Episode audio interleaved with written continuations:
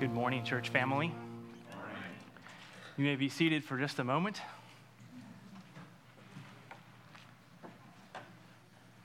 It's always good to remind ourselves of how God has faithfully instructed as we've moved through the book of Ephesians together. We've understood from the onset of this precious book that God, through Christ, desired to show his mercy and his grace to us. He sought us out to restore a right vertical relationship with Him. We were hardened and darkened and deadened in sin and estranged from Him. But God, in His grace, sought us out through the finished work of Jesus Christ. As we moved into the, the back half of the book of Ephesians, we've understood that as well as God's desire for us to have a right relationship with Him vertically through Christ, he also desires for us to have healthy, God honoring, Christ reflecting horizontal relationships between others. It's in this portion of Ephesians that we find ourselves being dealt with lovingly and patiently through God's Holy Spirit as we're told what right horizontal relationships are supposed to look like. Last week, we tackled the difficult topic of, of biblical submission we're told that in different spheres of life, we're to submit humbly and obediently to society, to the authorities that God has put in place, and also to church leadership that God has benevolently given to his church. And then we got to a word to the wives, right? We got to the difficult theme of biblical submission of a wife to her husband. And if we thought that was hard, today we, we get to take a look at the next portion of, of Scripture where we look at the instructions given by God to husbands. By means of introduction, John Stott says this in his commentary on Ephesians. He says, Does it sound like the requirement of submission is hard for a wife? It is, right? And Stott continues and says, I think that what's required of her husband is even harder. Not that he love her with a romantic or sentimental or even aggressive passion which frequently passes for genuine love today. Instead, he is to love her with the love of Christ. This is the totality of self service. He is to love her with what is sometimes termed Calvary love. No higher standard is conceivable. A Christian husband who even partially fulfills this ideal preaches the gospel without ever opening his lips. For people can see in him the quality of love which took Jesus to his cross. And that's what we begin with this morning. We're going to look not only at the love that a husband ought to have for his wife, but ultimately the love that Christ does have for his people. This is a perfect ideal upon which we depend upon the Holy Spirit to live out. And for those of you who aren't husbands or will never be husbands, this message this morning is for all of those who are in Christ and it's for all of those who are not yet in Christ. This is the gospel plainly displayed through Jesus. Let's look at the, the text together. I'll invite you to stand again. We're going to read from verse 22 of chapter 5 through the end of this fifth chapter of Ephesians.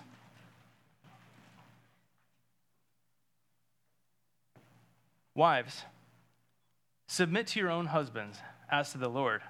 For the husband is the head of the wife, even as Christ is the head of the church, his body, and is it himself its Savior. Now, as the church submits to Christ, so also wives should submit in everything to their husbands.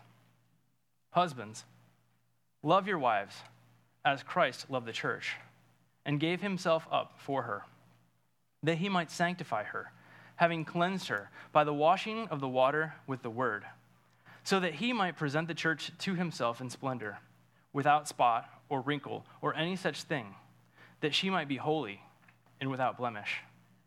In the same way, husbands should love their wives as their own bodies. He who loves his wife loves himself. For no one ever hated his own flesh, but nourishes and cherishes it, just as Christ does the church, because we are members of his body. Therefore, a man shall leave his father and mother and hold fast to his wife, and the two shall become one flesh. This mystery is profound, and I am saying that it refers to Christ and the church. However, let each of you love his wife as himself, and let the wife see that she respects her husband.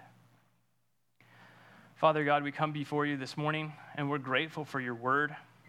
We're grateful for your Holy Spirit that allows us to understand it, to allow, that allows us to be corrected by it, and to apply it rightly to our lives. We ask, Lord, humbly that you would allow your word to examine us today, to examine our hearts, to see if there's any wicked way in us, Lord God, and to make us more conformed to your Son, Jesus, who ultimately and perfectly displayed love for us. We ask all of this confidently and gratefully in the name of your Son, Jesus. Amen. You may be seated.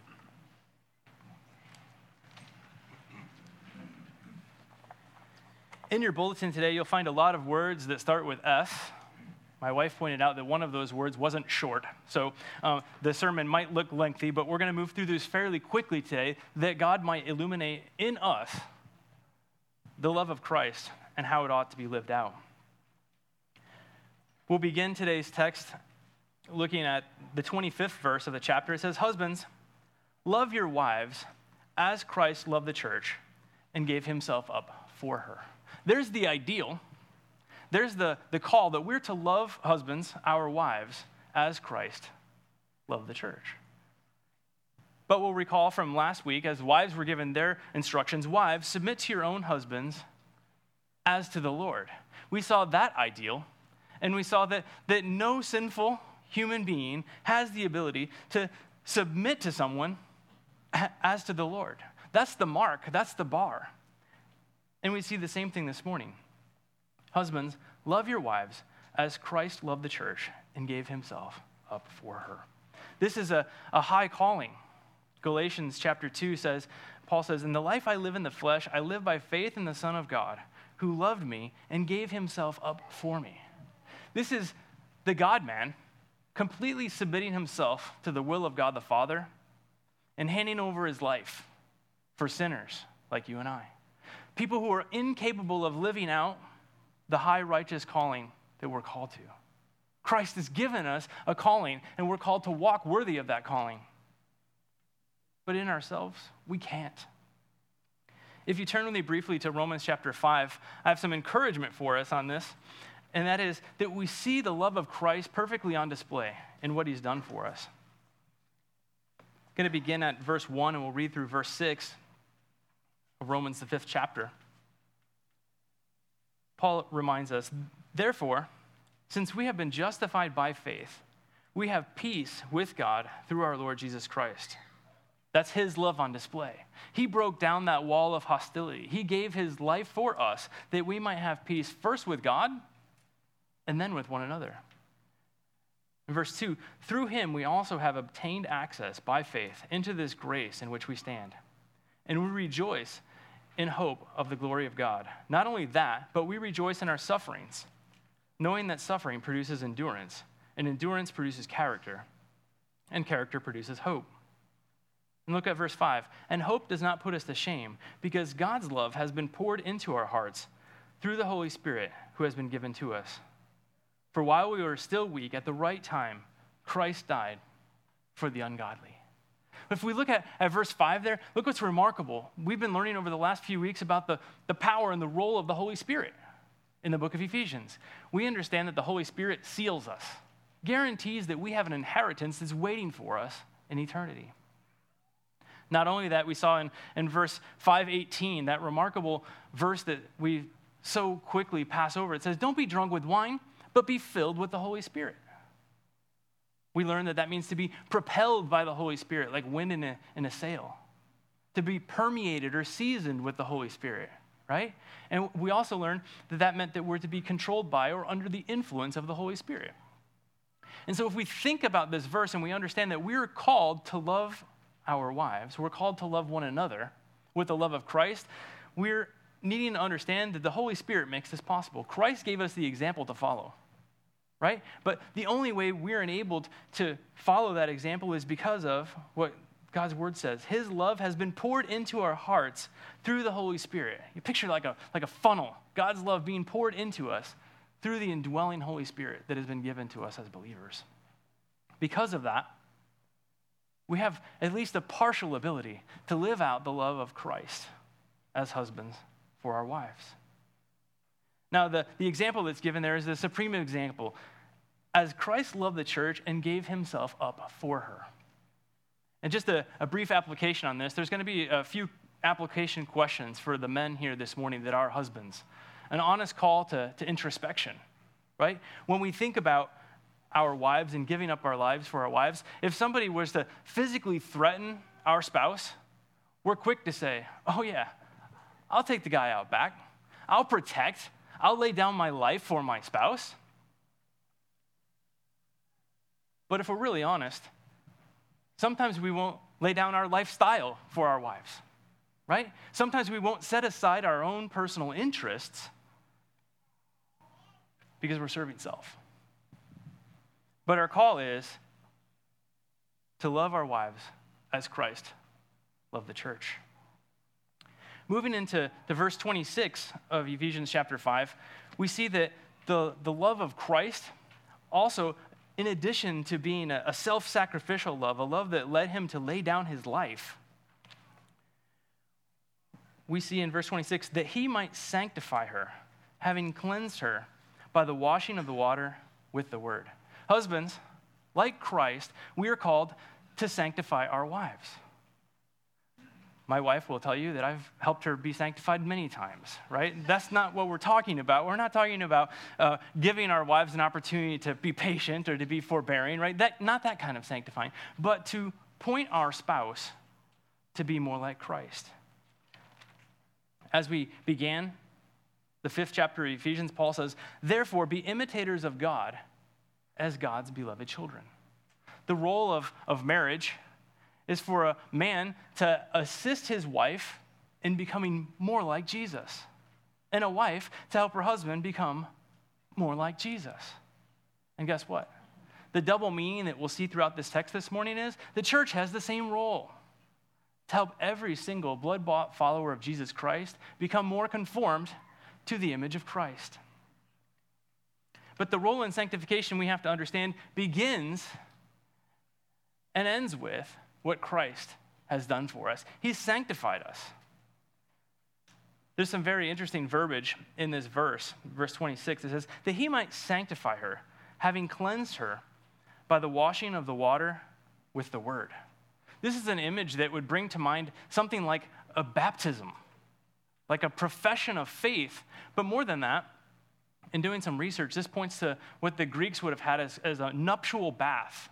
A bride would be, would be bathed as she's adorned for her wedding day, a special ritual that illustrates the exclusivity and the cleanliness and the purity with which a woman gives herself over to her husband in marriage. To really understand this text, there's a, a bit of Old Testament homework that we have to do, and I'm going to invite you to turn with me in your Bibles, if you would, to Ezekiel chapter 16. We're going to read a, a fairly lengthy allegory that helps us understand this, this nuptial bath, what a, a bride does as she's presented to her husband on the wedding day. The allegory is hard to understand, so follow with me. We're going to begin at verse 1 and read through verse 14 of this text. The caption, you'll notice, is the Lord's faithless bride. Much like the text that Sean read for us this morning, this is God talking about his people Israel. The allegory is pointing to his covenant people. Again, the word of the Lord came to me Son of man, make known to Jerusalem her abominations, and say, Thus says the Lord God to Jerusalem your origin and your birth are of the land of the Canaanites. Your father was an Amorite, and your mother a Hittite. And as for your birth, on the day that you were born, your cord was not cut, nor were you washed with water to cleanse you, nor rubbed with any salt, nor wrapped in swaddling clothes. No, eye pitied you to do any of the things to you out of compassion for you. But you were cast out on the open field, for you were abhorred, and on that day you were born. This is the picture of an abandoned child left with the umbilical cord still connected, left for dead. And, in this allegory, God, in his mercy, finds this, this child, and he says in verse 6 And when I passed by you and I saw you wallowing in your blood, I saw you in your blood, and I said to you, Live. I said to you in your blood, Live. I made you flourish like a plant of the field. And you grew up, and you became tall, and arrived at full adornment. Your breasts were formed, and your hair had grown, yet you were naked and bare. When I passed by you again and saw you, behold, you were at the age for love. And I spread the corner of my garment over you and covered your nakedness. This should make us think of the story of Ruth and Boaz, right? The corner of his garment is, is that which suggests entering into a covenant relationship, a proposal of marriage, so to speak. Continuing in verse 8, I made my vow to you and entered into a covenant with you, declares the Lord, and you became mine. Then I bathed you with water and washed off your blood from you and anointed you with oil. I clothed you also with embroidered cloth and shod you with fine leather. I wrapped you in fine linen and covered you with silk. And I adorned you with ornaments and put bracelets on your wrists and a chain on your neck. And I put a ring on your nose and earrings in your ears and a beautiful crown on your head. Thus, you were adorned with gold and silver, and your clothing was of fine linen and silk and embroidered cloth. You ate fine flour and honey, and you grew exceedingly beautiful and advanced to royalty. And your renown went forth among the nations because of your beauty. For it was perfect through the splendor that I had bestowed on you declares the Lord. And I'm going to give you just a minute to read silently for yourselves verse 15, if you would.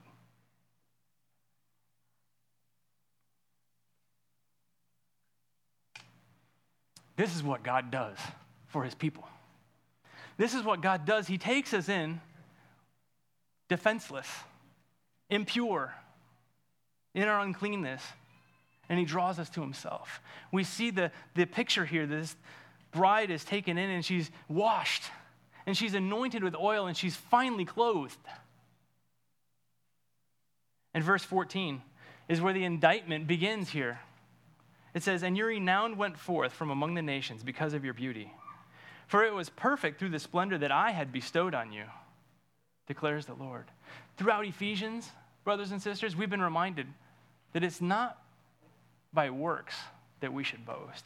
It's not because of us, of our salvation, but in this, we see again, God adorns his bride. It's his work. And then what do we do? What do we do? As we, we looked at that text with Sean this morning, we, we understand from the historical book of Hosea that Hosea was told by God to marry this prostitute Gomer. And we read that and we can easily catch ourselves identifying with Hosea. We feel that we somehow have the high ground. But a recent conversation, it was wisely said to me we need to identify as Gomer in that story.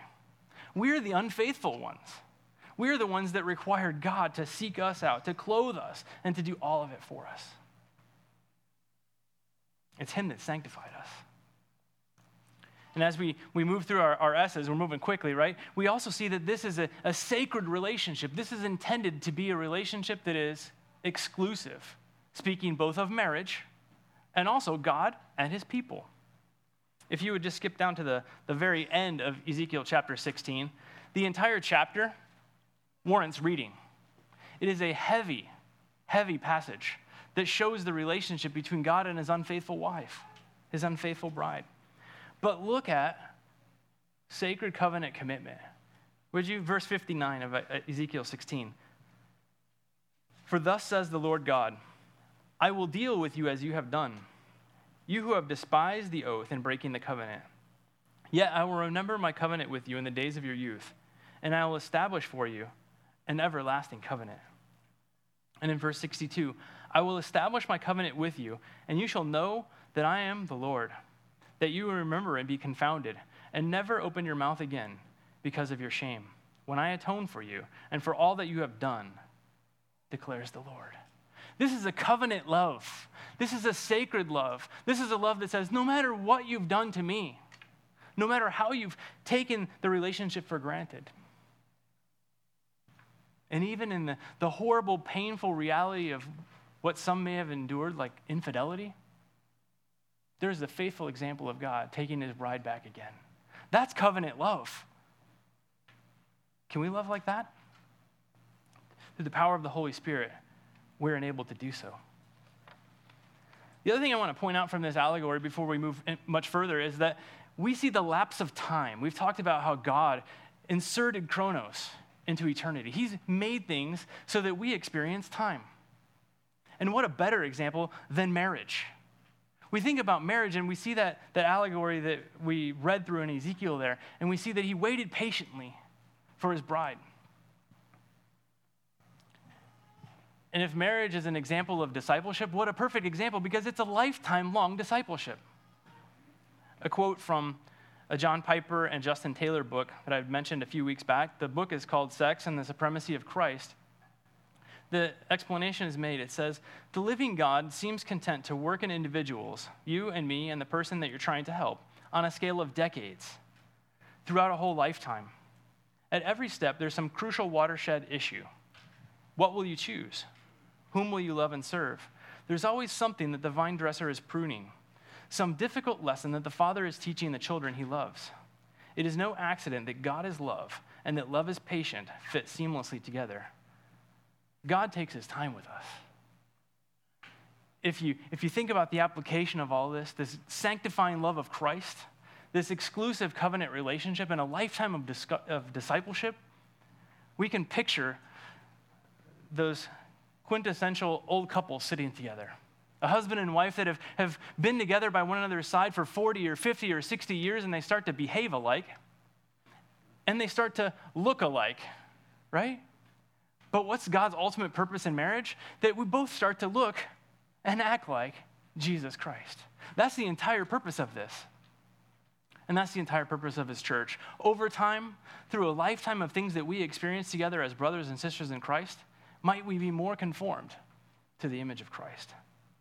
Take the long view on that, on that discipleship. Returning to our, our key text this morning, thanks for the permitting the detour in Ezekiel. I do encourage you to read the entirety of that chapter. It's just, it's just rich. We see in, in verse 27 that he might present the church to himself in splendor, without spot or wrinkle or any such thing, that she might be holy and without blemish. That's God's work there. And in verse 28, we see, in the same way, husbands should love their wives as their own bodies. He who loves his wife loves himself. This is a, a call for, for selfless love. If we think about scripture, we've got the golden rule, right? Like, love others as you love yourself. Now, the bar seemed pretty high. Love like Christ does. So, Paul kind of dumbs it down a little bit. Maybe you could at least love your wife as much as you love yourself. Like, that we understand, right? we love ourselves. That's built into us. We, we look out for ourselves. In what way do we, we demonstrate then that we're loving our wife like ourselves? One is in consistently praying for and with our spouses. Men, do we do that well? Do we pray at all, right?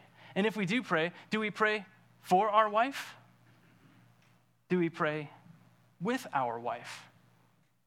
And are our prayers effective?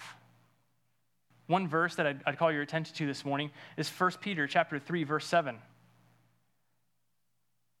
The apostle Peter gives some instructions on, on married life and the role of a man as a spiritual head of house. And it says, likewise, husbands, live with your wives in an understanding way, showing honor to a woman as the weaker vessel, since they are heirs to you with the grace of life so that your prayers may not be hindered. Well, that's a hard one to understand, right? So we're supposed to pray for our wives, but in certain cases, God might hinder or not listen to our prayers. What's that all about? Brother Robert shared a great article this week with me, and uh, written by Wayne Grudem. Has some really great practical explanation of what this means. You're supposed to pray for your spouse, but if you're not caring for your wife in a way that's tender, that's understanding, then it puts a divide between us and God. Grudem says, the hindering of prayers is a form of God's fatherly discipline, which Hebrews 12, 3 through 11, we'll look at that next week, reminds us for our good and is given to those whom God loves. So concerned is God that Christian husbands live in an understanding and loving way with their wives that he interrupts his relationship with them that they not do so. No Christian husband should presume to think that any spiritual good would be accomplished by his life without an effective ministry of prayer. And no husband may expect an effective prayer life unless he lives with his wife in an understanding way, bestowing honor to her. You catch that, brothers? The application here is what's our aim in our prayers? Are we praying for our wives in a way that we would see the work of the Holy Spirit sanctifying our bride? And furthermore, are we treating our wife in such a way that we would have unencumbered communication with God? Praying for our spouse selflessly. Back to Ephesians chapter 5. Verse 28 continues, and it says, He who loves his wife loves himself. And then into verse 29 For no one ever hated his own flesh, but nourishes and cherishes it, just as Christ does the church. This idea of, of nourishing and cherishing is one that's really important for husbands to understand. We are given the role as a, as a breadwinner, as a provider, to provide physically for the provisions of our spouse, right? And that uh, nourishment idea comes with it making sure that there's food on the table. Now, we're blessed that we don't live in a place where food is generally so scarce around our, our household that we have to give up our portion to keep our, our spouse nourished, right? We sometimes eat for sport. But, but I can think of how this nourish and cherish thing plays itself out in our households. I know that my wife loves me so much, I've never had the smaller portion of meat in my house right? Like there's that idea though, that the husband should give his bigger portion to his spouse. Maybe a little convicted this morning, right? But I have experienced the, the dessert Cold War, right? They're like, we're gonna split a piece of dessert, and there's that one little piece left at the end, and like, no, you have it. No, no, I insist, you have it. No, no, you have it, right? And, and that's how it plays out until one of us decides that we're too pragmatic to let it go to waste and someone's going to eat it, right? But that's the, the idea of nourishing and cherishing. Some of you may have experienced that before. But the real concept of, of nourishing and cherishing, we know from Paul, how Paul talks. When he's talking about this, he's talking about not physical food, not physical provision, but spiritual. We know that, that Paul addresses some of the elementary teachings and he calls it milk. And when he goes deep and he wants us to understand doctrinal truths, he calls it meat. And that's what a husband's job is serve your family meat, teach them Lead them. Make sure they're well fed. One application for that, talking to a brother this week that, that uh, is in a little different season of life, and he's got, got little people in his house, right? And if both mom and dad cherish those early morning hours in God's word to, to feed themselves and to be nourished by God's word, and, and one of those little people needs some attention, husbands, put your Bible down and serve your wife. Let her be nourished, let her be fed. Meet her needs first. The interesting thing as we move through this text is, like I said, it's not just about husbands and their wives, it's about Christ and his church. Christ and his church, he provides in his graciousness godly men and leadership to feed and cherish his church. If we look at 1 Thessalonians chapter 2, verse 7. I'm going to use the uh, New King James Version this week. We've, we've got a little NIV, we've got some NASB. Why not, right? The, the word that's translated here is, is most accurate in New King James, and that's Paul talking to the church at, at Thessalonica about how he was gentle in giving his instruction to the body. And he's like a, a nursing mother, cherishing and providing food to the church. That's what Christ does for his church. He provides sustenance through his word. I want to point out back in, in, in this passage that we're looking through in Ephesians something really remarkable in terms of how clearly God communicates to us. Three times we're told in this passage Husbands, love your wives. Verse 25. We see it again love your wives. And we see the third time, love your wives. And you know what else we see three times? We see three times as Christ loved. As Christ loved. As Christ loved. And to me, as I, as I reflect on this and I think about nourishing and cherishing, and we all celebrate this morning, adding to our eldership at Pacific Hope Church, that well, God in His grace gives us imperfect men to be a part of feeding and nourishing, in John chapter 21, Jesus pulls aside one of those imperfect servants and he talks to Peter and he asks Peter a question three times Peter, you love me? Lord, you know I love you. Turn with me to that text. Let's read it together. It's just precious. John chapter 21. We'll begin at verse 15.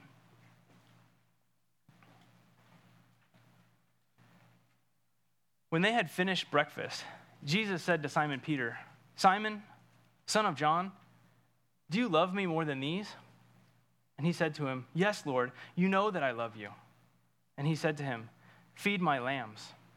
And he said to him a second time, Simon, son of John, do you love me? And he said to him, Yes, Lord, you know that I love you. And he said to him, Tend my sheep. And he said to him a third time, Simon, son of John, do you love me? And, G- and Peter was grieved because he said to him a third time, Do you love me? And he said to him, Lord, you know everything, and you know that I love you. And Jesus said to him, Feed my sheep. That's, that's Christ's patient love for Peter as he gives him the, the sacred responsibility nourish and cherish my sheep. That's Christ's love for his bride right there. Feed his sheep.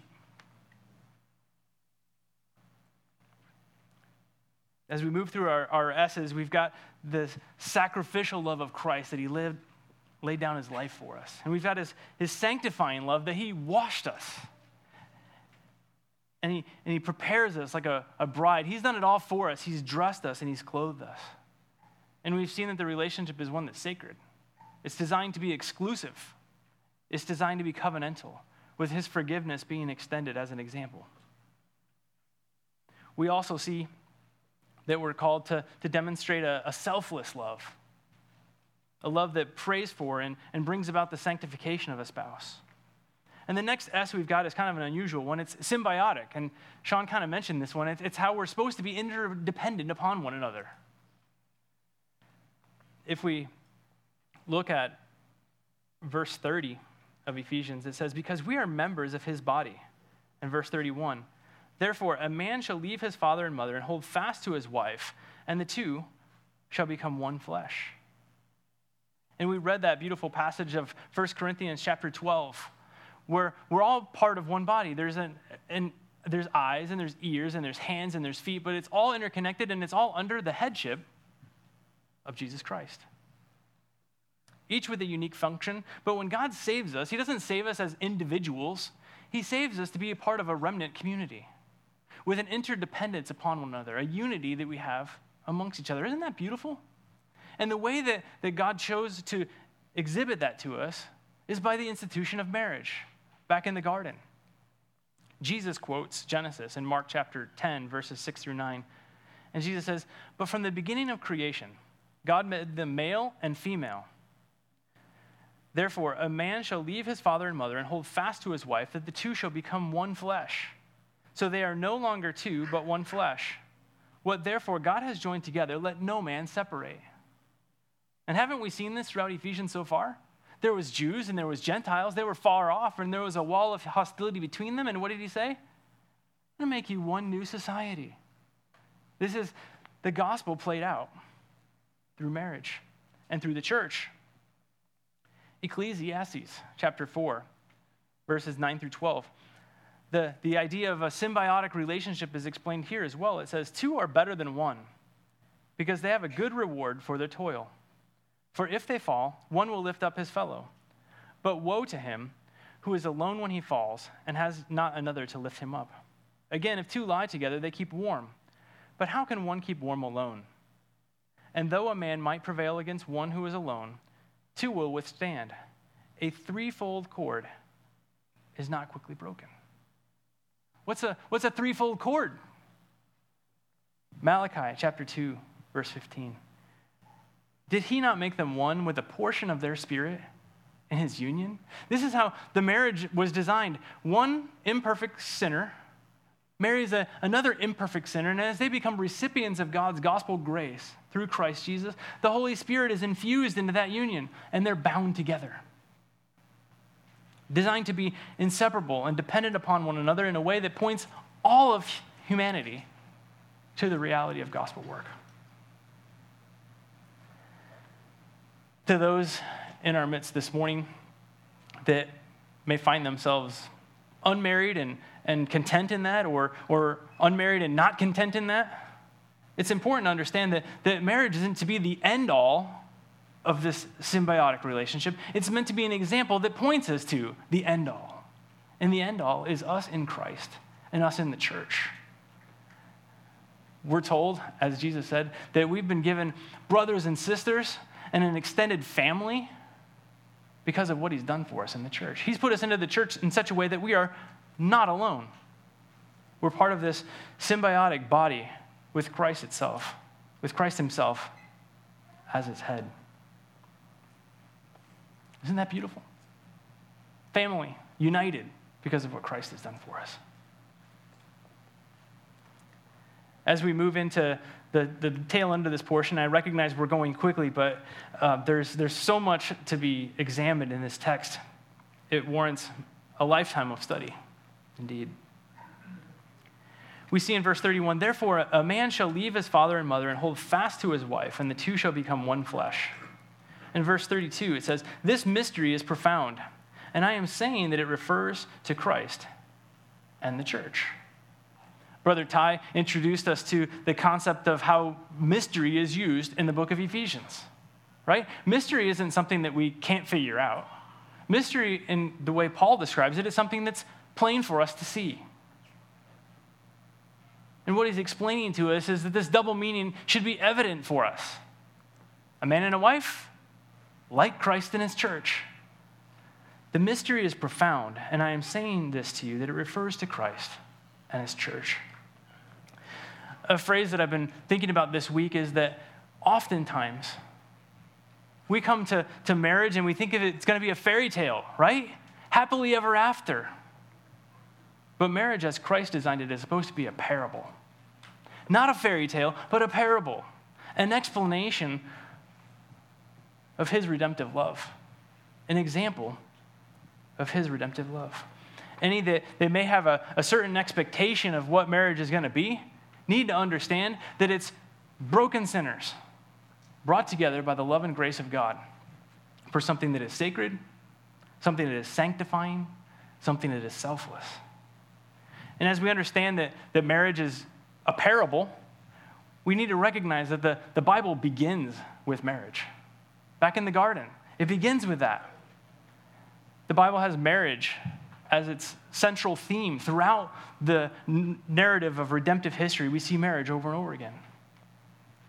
The Bible highlights sexual and, and relational brokenness as a key area that Christ came to redeem.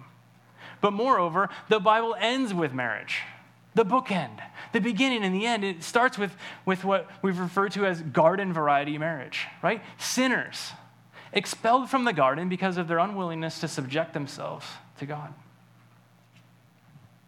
But God, throughout the story of redemptive history, is saving sinners, calling us to Christ, calling us to repentance and forgiveness. And at the end of Scripture, we have what is the ultimate ideal, that is which He is, is trying to help us understand the whole way along. This fairy tale, this picture perfect marriage that we might aspire to, on this side of eternity, we won't understand it. For those who are in a situation where you're in a season of life where you might be considering marriage, I have two questions I want to share with you. As you consider marriage as a parable and not as a fairy tale, this is a little bit of reality. You might talk to some of your brothers and sisters that have been married a while and get their perspective on what this whole journey is about. But if you're in a season where you're considering this, two questions. First, for the men. The question is Do I love this woman and desire to see her sanctified and blessed? And would I do anything to care for? and protect her? Is your motivation for a, marriage relationship her holiness, her well being, her protection? Or is it you? And to women, am I prepared to, to have and do I wish for this man to be my head? Would it be for my long term blessing and for the advance of Christ's kingdom to submit to him? Those are very different questions than, than the world asks about marriage. Is this marriage one where I'm willing to, to go into this recognizing the selflessness, the sacrificial love of, of Jesus Christ? And his sanctifying work for my spouse is my aim. It's a parable. In verse 33, we're reminded both as husbands and wives of what this ideal is supposed to look like. However, let each one of you love his wife as himself, and let the wife see that she respects her husband. That's the gospel call. That's the, the way in which Christ has demonstrated his love in a way that we can imitate. If you would turn in your Bibles to Revelation chapter 19. The ultimate wedding, the ultimate marriage, that which all of Scripture points to. This is the grand finale. For some of us, we've seen broken marriages. We may have experienced broken marriages. We're broken people.